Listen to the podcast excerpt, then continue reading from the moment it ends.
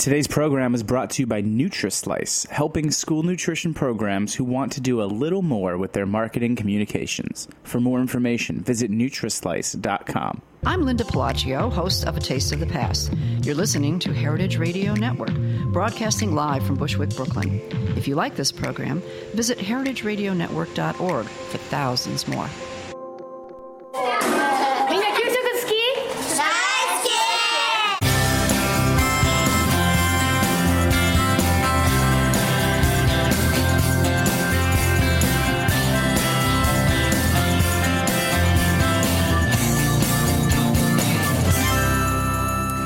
Yes, you are listening to Inside School Food. We thought we'd start things out a little differently today. What you just heard is from the opening of a terrific short film called School Lunch in Japan. It's not just about eating. And the filmmaker at the beginning asks, "Do you like school lunch?" And the kids answer, "Daisuki," which means we love it. I'm Laura Stanley, and I'm so pleased to have the filmmaker Atsuko Quirk here in the studio to talk about the film, which has been viewed on the internet by how many views, Atsuko? 707,000. Yeah, views okay. Right now. Well, we're going to get you more today. Okay? I want everyone who's listening to see this film. And also joining me today as co-host is journalist and food writer Nancy Matsumoto, who shares my fascination with Japanese school lunch and knows rather more about it than I do. So welcome to both of you. Thank you. Thank you so much. So before we dig in, I need to introduce you properly. Atsuko Quirk is a Japan-born and raised filmmaker living in New York City, where she's been able to introduce a fair bit of Japanese-style lunchtime protocol into some of our schools here. So more about that later. Her documentary films and instructional videos for children are strongly focused on sustainable living and the environment from a Japanese perspective. And Nancy Matsumoto is a third-generation Japanese-American who writes about food, sake, health, sustainable agriculture, and Japanese-American culture. Her byline has appeared a lot of places. I have Wall Street Journal, Sever, Organic Gardening, Civil Eats, just to name a few. So both Atsuko and Nancy travel to Japan frequently. Nancy recently participated in a press tour that included a lunchtime visit to an elementary school in central Tokyo.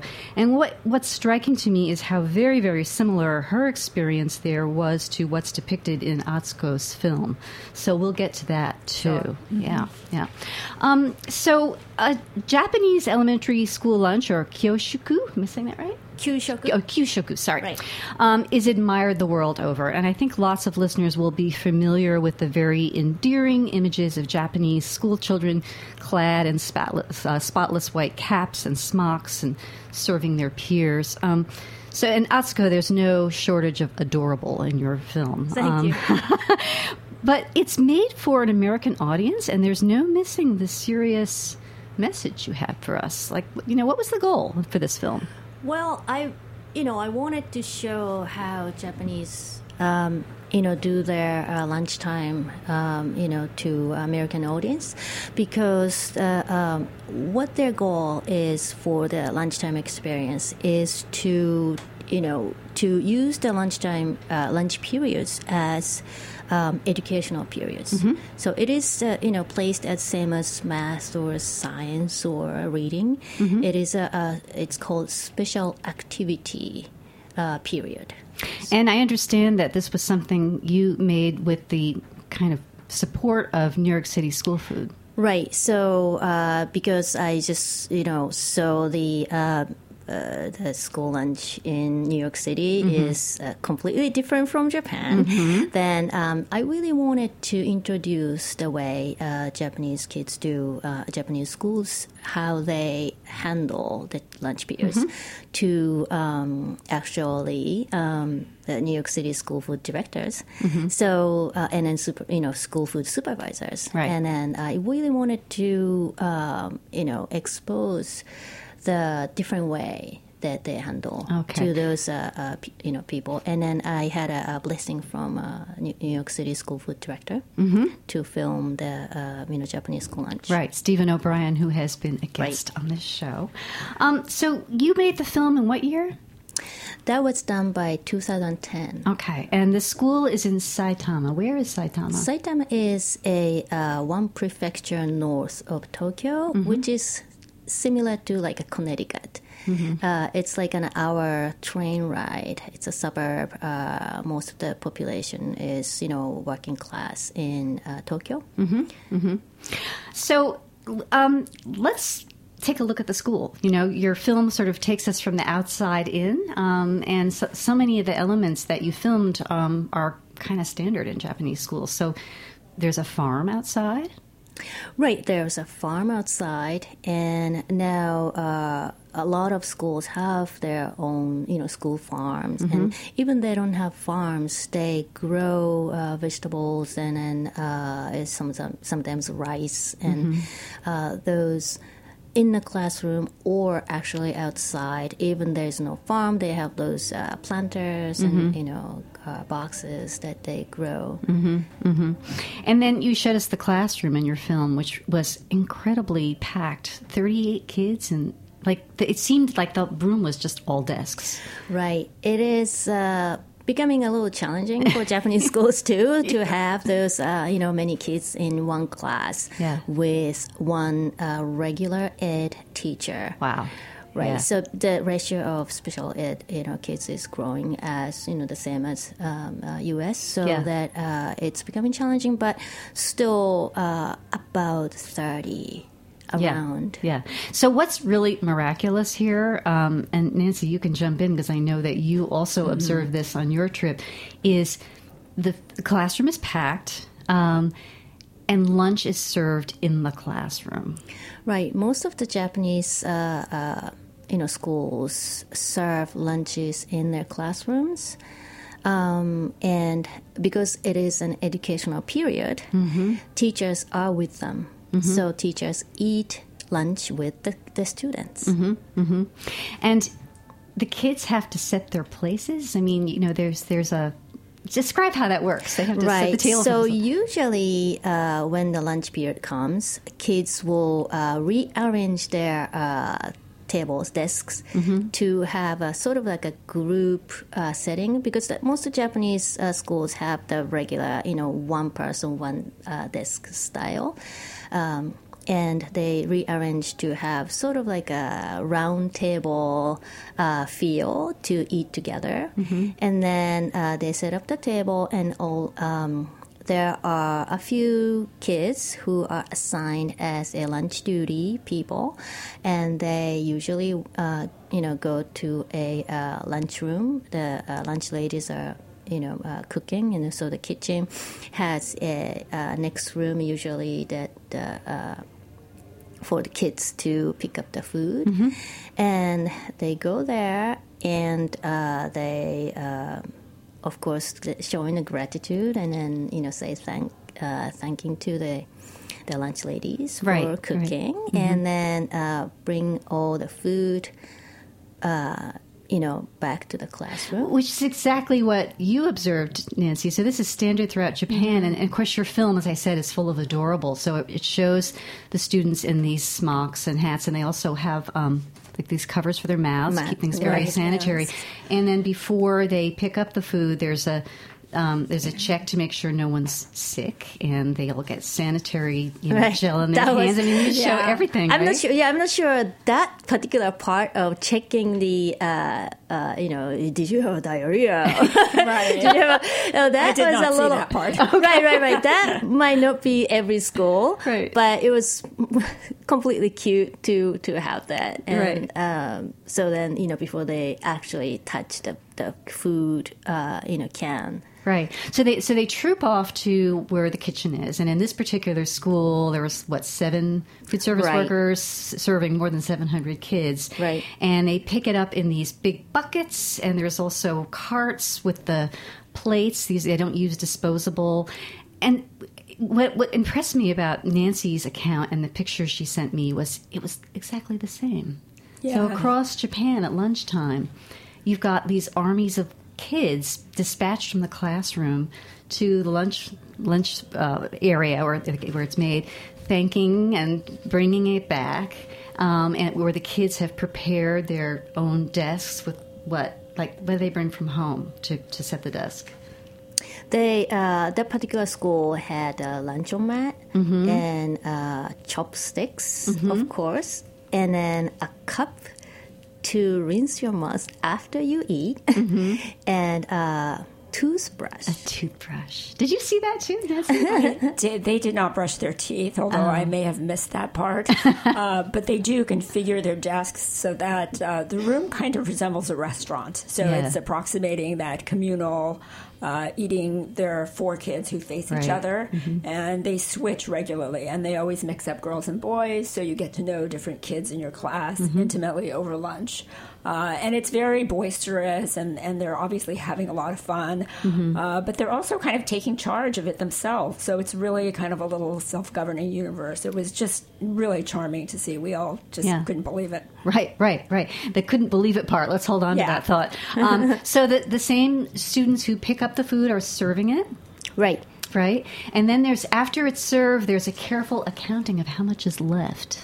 Right. That is for kids to have seconds. Mm-hmm. So that, especially when you are serving, kids are kind of trained to serve exact portion that you're supposed to serve. Mm-hmm. So they're very cautious about the, how much leftover that it would be. Right. But it seems to me there's also an emphasis on let's not waste anything. Let's make sure it's all gone. Right, that's the part that appreciate what you have for the, We asked our principal about composting because mm-hmm. they have the organic gardening. A big percentage, 30% of what they serve is local. Mm-hmm. And he said, we really have no waste. We're well known for having no waste, so there's nothing really to compost. Wow. And they ate up all the food. Kids could go up for seconds. And it's very Japanese. It's not a leftover culture. Yeah. One of the things that struck me is that when you are walking on the street or in the subway in Japan, there are no trash cans because people don't throw away things on the street. It's sort of like camping. You're, taking it in and out. Yeah. Now, that's how I understand where you're coming from in your films, Atsuko. Right. Zero waste. So what was on the menu the day you shot that film? So the menu on that day was fried fish mm-hmm. With the local pear sauce. Pear sauce. So good, too. Yeah. It smells so good, too, on that day. Did you get to taste it? Yes. Oh, I couldn't wait to taste it. And also there was a 5-vegetable soup mm-hmm. And also mashed potatoes. And potatoes are the ones that kids grew mm-hmm. In their school farm. 6th graders just harvested those potatoes that they grew, and then they're using it as mashed potatoes.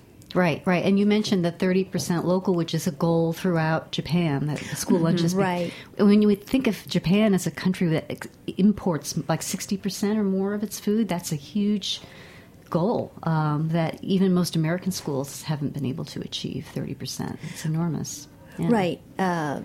Right, that's the part that they're trying to really improve mm-hmm. Throughout Japan. And the particular school in a city called Saitama City, mm-hmm. the city is more like aggressively seeking those local mm-hmm. food, local ingredients. And there are a lot of farms in Saitama, so it's probably not that difficult, right? Right. But they have to pass the regulations, and then the vendors need to be registered, of course. And then, but the nutritional teacher, mm-hmm. maybe we'll come back for that later. But she orders food directly from farmers for mm-hmm. some particular ingredients, which has been approved by the city. So that, she can source those ingredients directly from farmers. So both in your film and in your audio, Nancy, there's a student who is assigned to read a little lesson that is written by the school's food service director about the food, right? We actually have a clip from a school. Jack, could you cue that up? Today's theme is Eat Summer with Vegetables. Today's menu has a lot of summer seasonal vegetables. Tomatoes, green beans, kabocha pumpkins. Get all of the sun to store the vitamins you need. Eggplants, tomato, and cucumbers cool down your body. So let's eat summer vegetables. Today's local vegetables, cucumbers, onions, eggplants, and tomatoes from the local Farmers Association. Potatoes from Mr. Saito's farm in the neighborhood. Please put your hands together.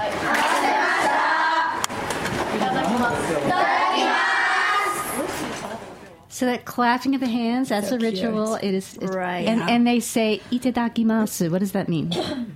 Itadakimasu means thanking the food, thanking for having the food and appreciate the food. It is hard to explain. There's no direct translation in English. Right. It's like a bon appetit, but it means much more than just, enjoy eating. Uh-huh. It has that appreciation nuance in it. Gratitude. I think literally it's just I'm going to partake. But, the nuance is very much gratitude. Right. And this reflects exactly what you observed in the school you visited. Very much so. There was itadakimasu at the end, gochiso sama deshita. Mm-hmm. I feasted also an implicit thanks for what you've eaten and for the growers and nature. Right. So this kind of ritual expression, but I say ritual, but the kids are so into it. And you can see in the film, and I could hear in your audio, they're really into the clapping and saying these words, which, are very meaningful to them. So that was really fun to see. Nancy, you said it was a noisy environment when you visited. The kids are all chatting and they're getting to know each other. Yeah. In the film, there's more. Is it quiet or are they also allowed to talk during lunch? Well, comparing two cafeterias to New York City, it is quieter. The level of the noise wise. Just many fewer children, right? Right. Yeah. They'll be chatting. They'll be making noises, but they are enjoying the eating time together with the peers. That's the most important part. And then actually the teacher is a part of it. Mm-hmm. That makes a big difference too.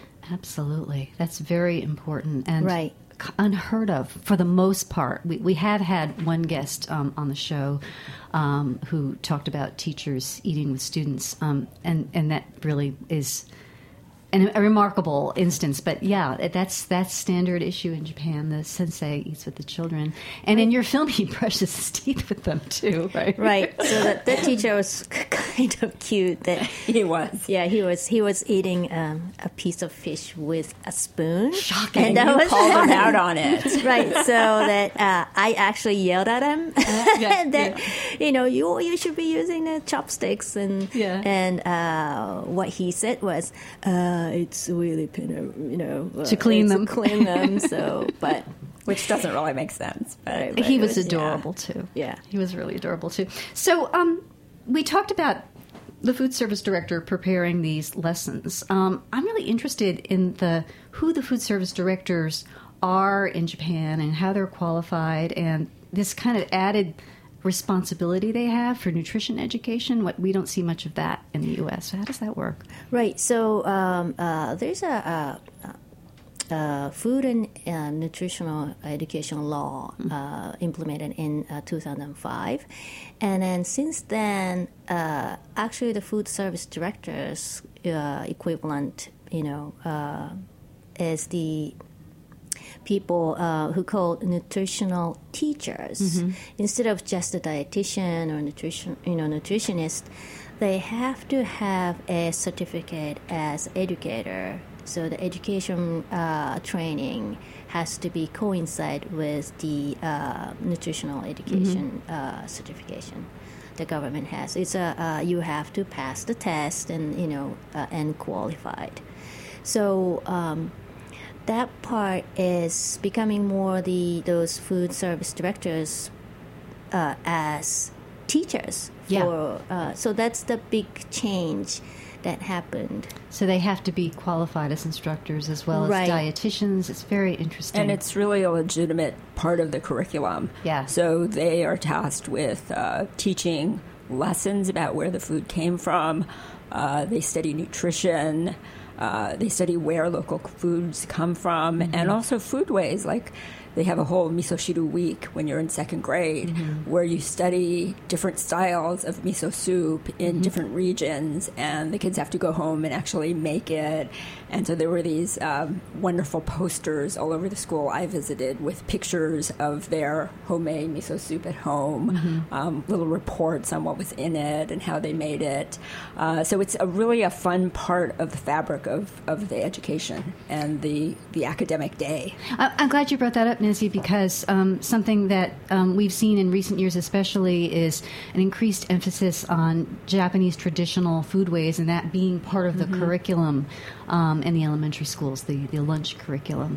Right. And that wasn't always the case, right? Right. So that it is more emphasis on education as a whole component of education tied into the lunchtime period. Mm-hmm. But sometimes nutritional teachers come to the classroom and teach, or they do, Nancy told me they do counseling for picky eaters, mm-hmm. and, it is... And classes for parents also. Like, they'll do weekend workshops and mm-hmm. seminars. So it's they're involving the family, the home, the school, and the community in the form of the farmers. Right. And so it really is this very... as you pointed out, holistic approach to food education. Yeah. Right. Sometimes they bring kids to a field trip to nearby farms, so that nutritional teacher has a big role mm-hmm. on that education. Yeah, yeah. The wonderful part. I wonder how many food service directors listening would welcome that additional role, with everything else they have to do in this country. Right, right. Yeah, it's interesting. I'm sorry, what were you going to say, Nancy? Oh, I was just going to say that the school I visited, which I think is very common, they lease a farm, a rice paddy, mm-hmm. About an hour and a half away from where their school is in Tokyo. I mean, I don't know how this common this is among schools, but mm-hmm. this was a super shokuriku school, so mm-hmm. almost a demonstration mm-hmm. food education school. But the kids visit the rice field in the spring to help plant the rice, and in the fall to help harvest it. And they grow about 400 kilos of rice. And so they really take ownership. They put their hands in the ground, and they understand how farming and how rice is grown. And rice is really the first unit they cover in, I think, first grade. Right, right. Really central in Japanese culture. I think we need to pause for station break, but everyone stay with us because there's lots more coming. You're listening to a conversation about lunch in Japanese schools with documentary filmmaker and school food activist Atsuko Quirk and today's Inside School Food co-host, journalist Nancy Matsumoto. When we come back, we're going to talk about culture as reflected in school meals program in Japan and, yes, here.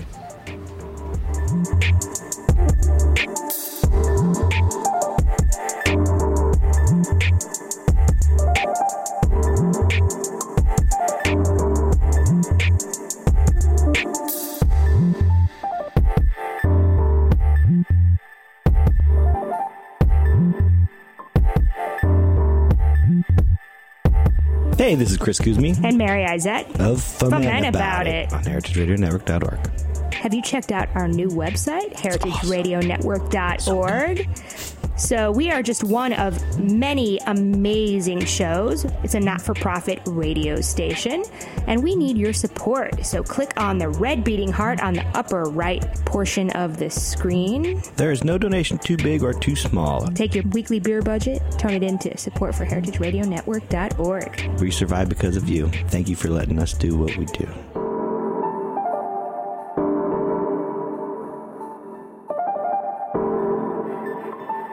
Today's program was brought to you by Nutrislice. Nutrislice wants to see you succeed. They help school nutrition programs who want to do a little more with their marketing communications. Nutrislice is all about helping people increase their nutrition IQ.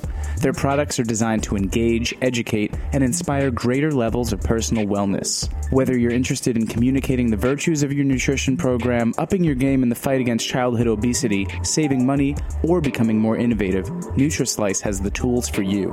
They can help you reduce food waste by getting kids excited about eating healthy foods. Is your program serving healthy foods but not getting the credit it deserves?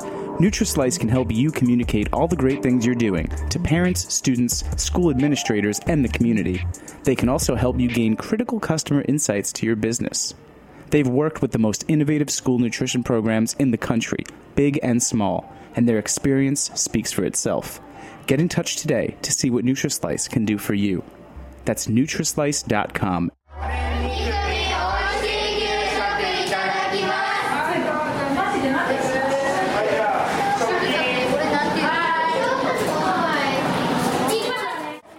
Welcome back. What you just heard was a group of fifth graders thanking the school cooks when they pick up the food. Atsuko, what were they saying?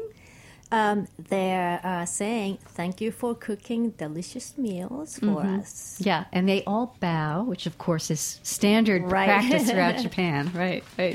About a year and a half ago, we interviewed Andrea Curtis on Inside School Food. She is the author of a children's book about school lunch around the world. And here's her main idea from the book's preface. She writes, unpack a school lunch and you'll discover that food is connected to issues that matter to everyone. What kids eat for school lunch can tell us a lot about the culture and the history that make them and their culture unique. I would add to that not just what, but how. And you've made that point, I know, Atsuko. Your film is just 9 minutes long, but it's a pretty effective crash course in Japanese culture and worldview. You made it after your first exposure to a school cafeteria here in New York City. When was that? What took you there, and what did you see?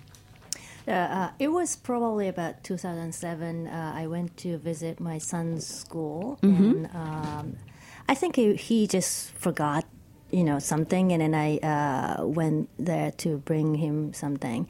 And then I went to the cafeteria, and it was so shocking that the way kids eat, like how many chicken nuggets are on the floor.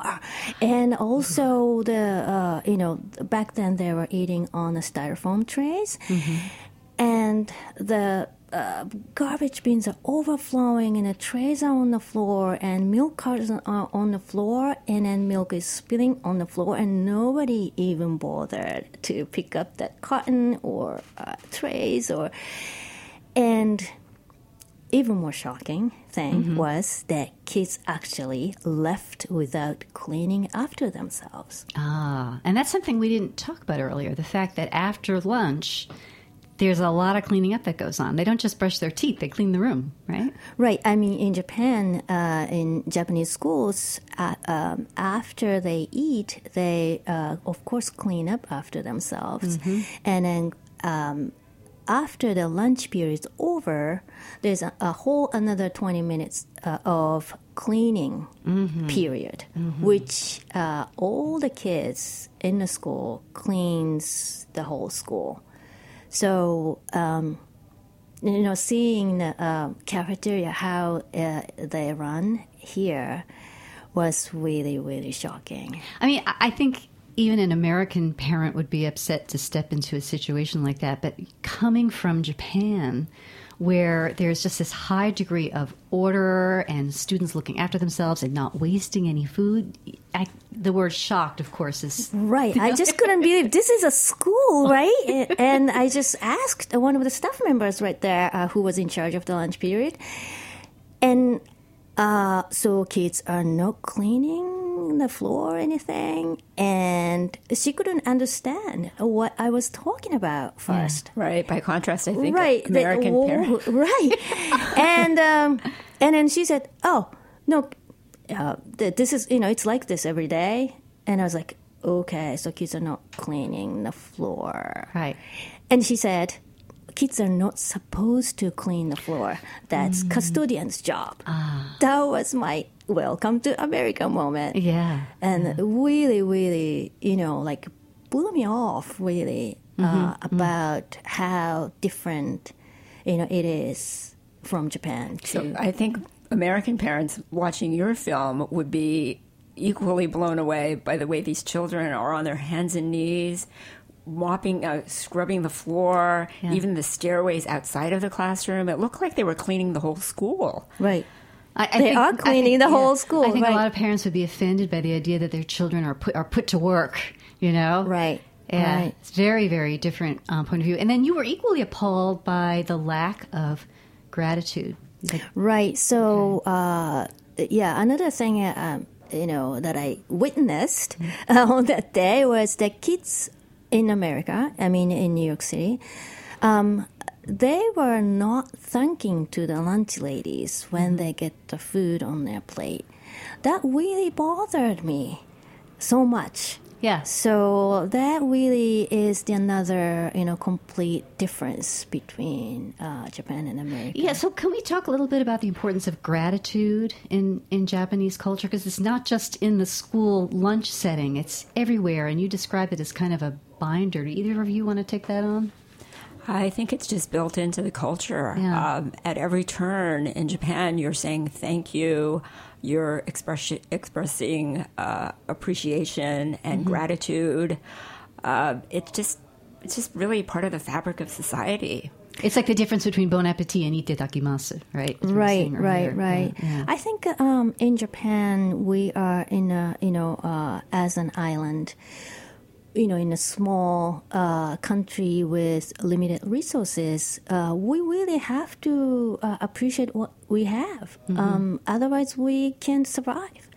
So that's what the appreciation goes really far. Right. It's very much a part of Shinto, both Shinto and Buddhist culture. Shinto appreciating nature and worshiping where your food, where your livelihood, your surroundings come from, and Buddhism being very much about gratitude and just acknowledgement of, So all of that is expressed in what children are taught to do around school lunch in Japan.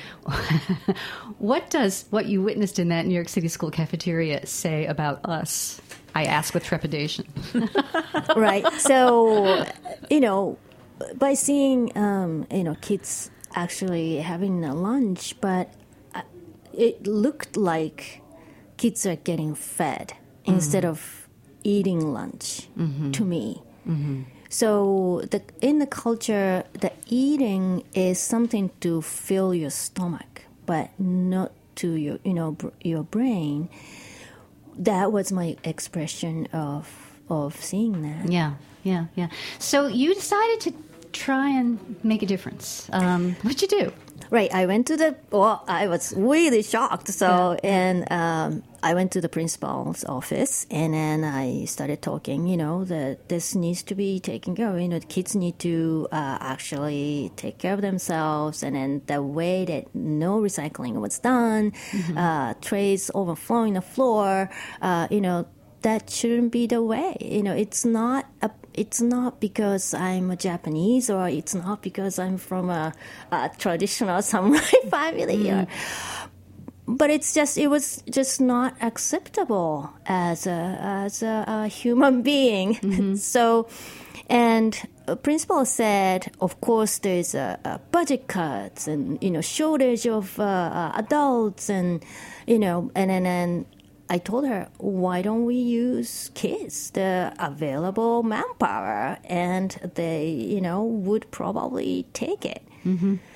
And she wasn't sure if that's the good idea, because she was worried about cutting down their eating time. They had so little, much less than in Japan. Right, that's, I think, every principal's worries that... the kids only have 20 to 25 minutes in and out, walk in and walk out. And also there are a lot of schools are sharing cafeteria with other schools, and it's always the time crunch going in and out. Serving takes time. Some kids only eat, have time like 10 minutes to eat. Or less. Even less. Or less. Sometimes the last... student getting served have 5 minutes sometimes. So the principal was worried. But I told her, I'll make it work. Let me try. And then she was willing to try. She wanted to do something, but she didn't have idea of how to do it. So then I stepped in, and then I, started doing by myself to clean up and, things. And then kind of organically, kids sort of stood up and then, can I help you? And I was like, interesting. Great. Yeah, you do want to help me? They just really wanted to help out. Right. Yeah. So then, maybe,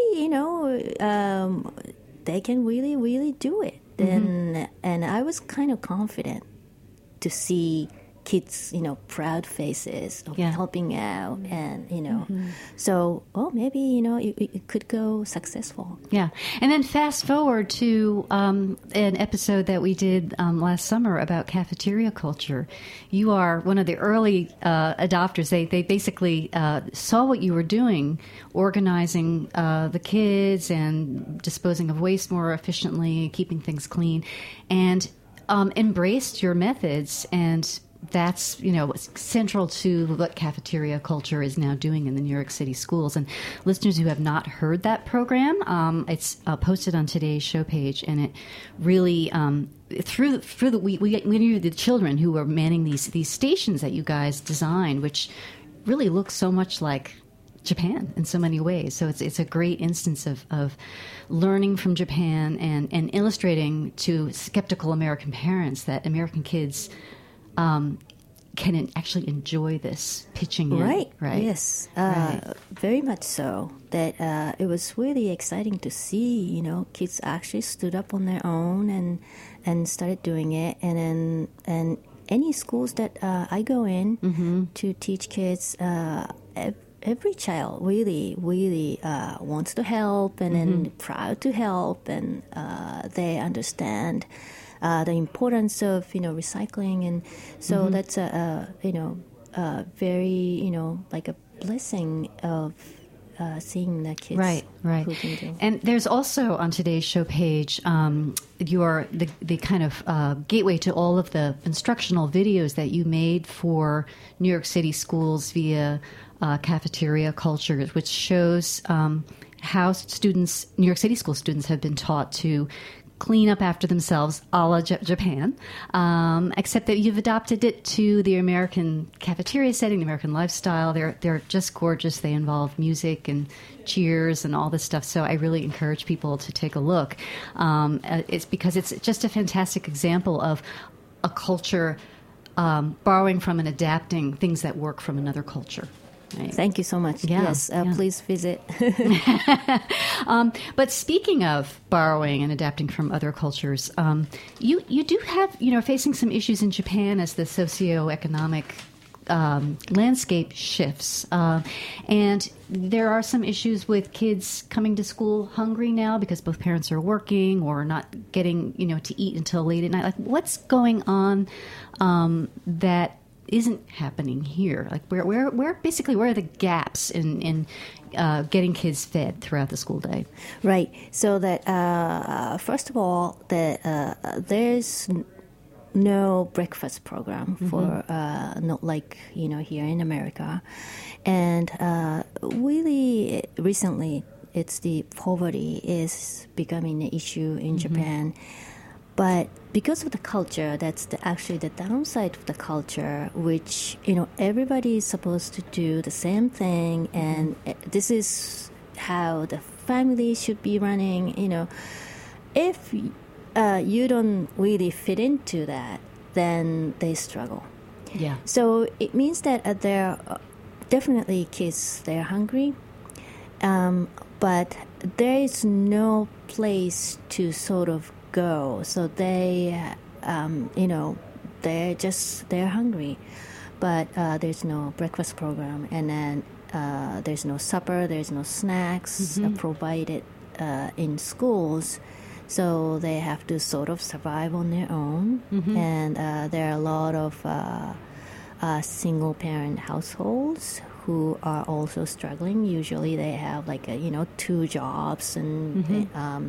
They work from 6 a.m. to 9 p.m., things like that. And then children are kind of, struggling there. Yeah, I think it's one example where the conformism of Japanese mm-hmm. society mm-hmm. can make it hard for the families who don't fit into the average, who are low income or, as Atsuko-san said, single parent families. They're really almost they're more invisible, and I think there's more stigma and shame attached to it than here, which makes it hard.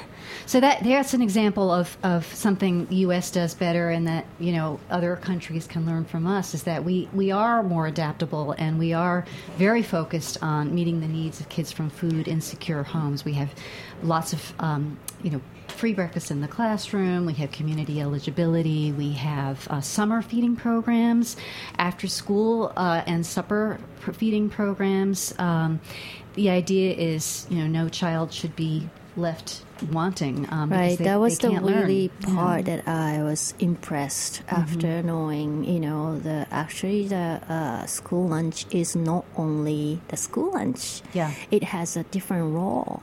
Yeah. To feed hunger, and which I really want to sort of Japanese governments and municipalities to learn from. Right. And the other thing that came as quite a surprise to me is that in your high schools you do not have school lunch, so students are expected to bring their own. Right, most of them. Yeah, and there was a time when it would be a bento lovingly prepared by the stay-at-home mom. I suppose that's changing as well, too. Right, so that's becoming an issue, so that some high schools order outside vendors to deliver bento boxes. Mm-hmm. Those are Japanese-style lunch boxes. Right. Mm-hmm. But only kids who can afford can purchase those, right? Yeah, they have to pay for it, and it is not cheap, right? I mean, cheaper than regular, retailers, right? But it is not that cheap, right? And even in the middle school, the parents and the families are paying for the actual ingredients, and the school districts or the municipalities will pay for the cafeteria workers. Mm-hmm. And to everything else. Right. Well, I mean, it's not that we don't have students who pay in this country. It's just that the kids who can't, I think, are better cared for, and their privacy is protected very, very well in this country, too. Right. That's also another part that should be brought into, Japan, privacy of, those kids who can afford. Right. Getting free meals. Who is getting free meals? Who is not? Those shouldn't be up here on. Right, so it seems that if we can adopt Japanese practices here to better our school lunches, possibly Japan can adopt some American practices too. So hopefully, it's a question to ponder in a changing world. Right, right. I hope both can take the good part and then improve upon it. Right. You have been listening to Inside School Food, Atsuko Quirk and Nancy Matsumoto. This has been a really interesting visit. So thank you so much for coming out to Bushwick today. Thank you for inviting us. Thank you for having us. Yeah. Okay. Now, don't forget to check out the resource links on today's show page. They include a direct link to Atsuko's film, School Lunch in Japan. It's not just about eating, which you have to watch. Okay, that's required. Thank you. And also there's the Vimeo portal to Atsuko's other work. And Nancy found for us a terrific new website called JapaneseSchoolLunch.com. There's a wealth of info there, including some of the factoids I pulled out today. A lot of good history. Yeah, and it's under development, but the person who runs it tells me there's more on the way. So, keep that, if you're interested in Japanese school food, keep that on your radar. This is our last episode of Inside School Food for 2015, and I cannot end the year without a shout out, a very, very grateful shout out to our season sponsor, Nutrislice. Like the guests we feature on the show, the people behind Nutrislice are K-12 nutrition visionaries. We've been very proud to have their generous support this fall. I am Laura Stanley, wishing you, us, all of us, a very peaceful holiday.